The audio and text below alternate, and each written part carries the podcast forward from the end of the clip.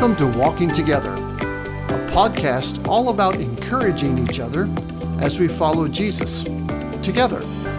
I'm your host, Dennis Lavelle. Let's start walking. In Long Beach, California, you'll find the Queen Mary. It's been docked there since it was decommissioned in 1967. It was and still is a legendary ship. It made continuous crossings from New York to England in just three days, which is really incredible. And Laura and I got a chance to tour it several years ago. And the one thing that still sticks out in my mind was the swimming pool in the middle of the ship.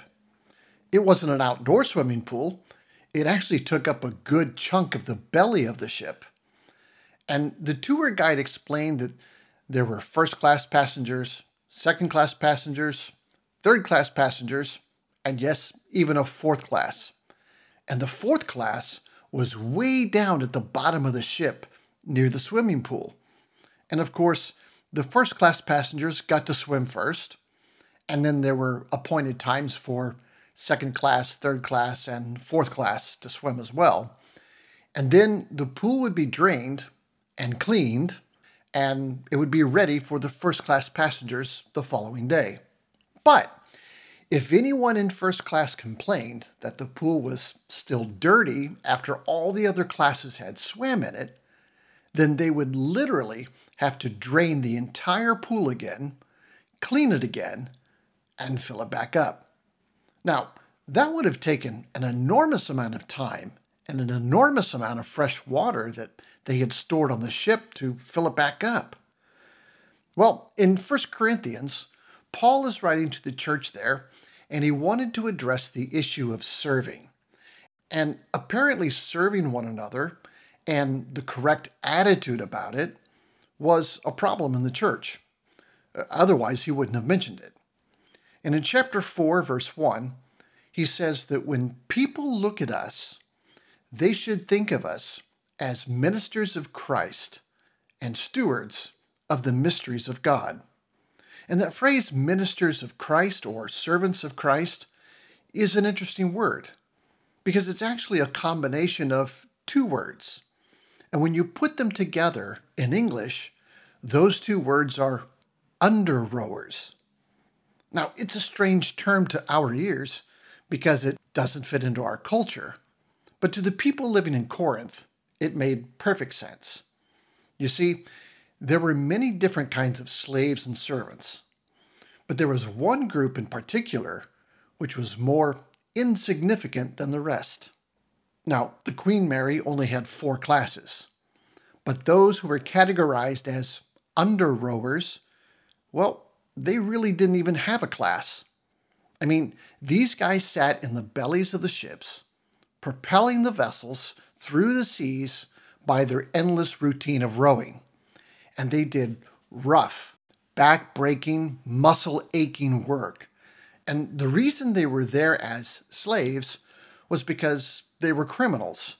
They had been found guilty, and the judge had essentially given them community service that was a lifetime assignment.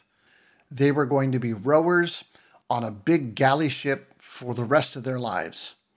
And not a single person who stood on the upper deck gave the slightest thought to these under rowers, yet they performed the most needed and difficult work on the ship. It was a humbling task, to say the least. And Paul is doing his best to let us know that we all fit into this category of under rowers. And here's the point if you're an under rower and I'm an under rower, it really doesn't matter if you're rowing in front of me, beside me, or behind me.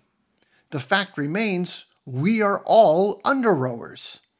And how silly it would be for us to compare ourselves to each other. I mean, we're all in the bottom of the ship together.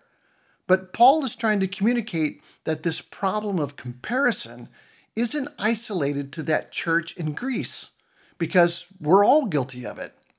And this stems from the extremely misinformed and ridiculous idea that, hey, I'm not all that bad. In fact, I'm actually a pretty good person. compared to you. I mean, isn't that how we view things? Somehow we make ourselves the bar or the measuring stick, and our thinking is seriously flawed. When we see imperfection in others, we should pray for them. But it's also a huge red flag to remind ourselves that we have issues too. You see, without God's grace, we would all be in a huge mess. We're not supposed to compare ourselves to one another, but rather love one another. But to love each other, we actually have to put in the time and the effort to know each other. So we have to pause and ask ourselves are we really taking the time to get to know the people who are rowing beside us? Or are we just quick to judge their weaknesses and problems? And again, Paul wants to make it abundantly clear we're all in the same boat. And if we're all in the same boat, doing the same job, then it all comes down to our attitude, doesn't it? Listen, there are many people in the Bible who had the heart and attitude of an under rower, but yet their name isn't even mentioned. You see, the under rowers in Paul's day were expected to do four things. And I believe those same four things apply to us as well. Number one, the under rowers were expected to obey the captain's orders and keep up with the tempo that he had set. Now, we may not like the tempo, but that really doesn't matter, does it? Ecclesiastes 3:11 says that he has made everything beautiful in his time, not ours. So it's our job to keep up with his tempo and his timing. Number 2, the under rowers were expected to row together. And these 30 foot long oars were moved by two or three rowers. And they knew that two couldn't push while one of them pulled.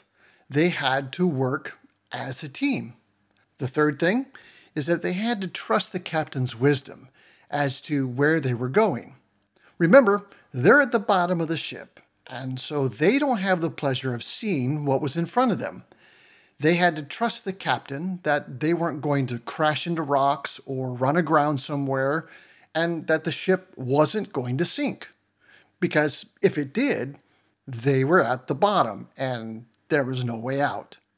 So they had to trust that the captain knew where he was going and what he was doing. And finally, these guys received zero honor for their work. They weren't praised or recognized because these guys weren't even seen. If one of them was seen, that meant that he wasn't at his station doing his job. So take a second and ask yourself Am I willing to be an under rower? Can I be like those under rowers who are nameless and faceless? Can I be one who works not for recognition, but solely for the name of Christ and the honor of his glory? Are you okay with living life at the bottom of the ship? Are you truly rowing to the timing and rhythm that the Lord has set? Are you rowing in sync with your fellow under rowers? Are you trusting the Lord in the journey where He's leading you? And are you okay with not being seen and not getting the props and recognition? Come on, take your seat in the ship, grab an oar, and let's work together with the right attitude and be faithful under rowers. Well, I hope this has been an encouragement to you. If it has, I'd love to hear from you.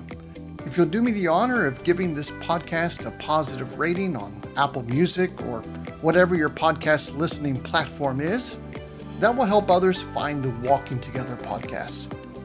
Go be a blessing to someone today. We'll see you next time.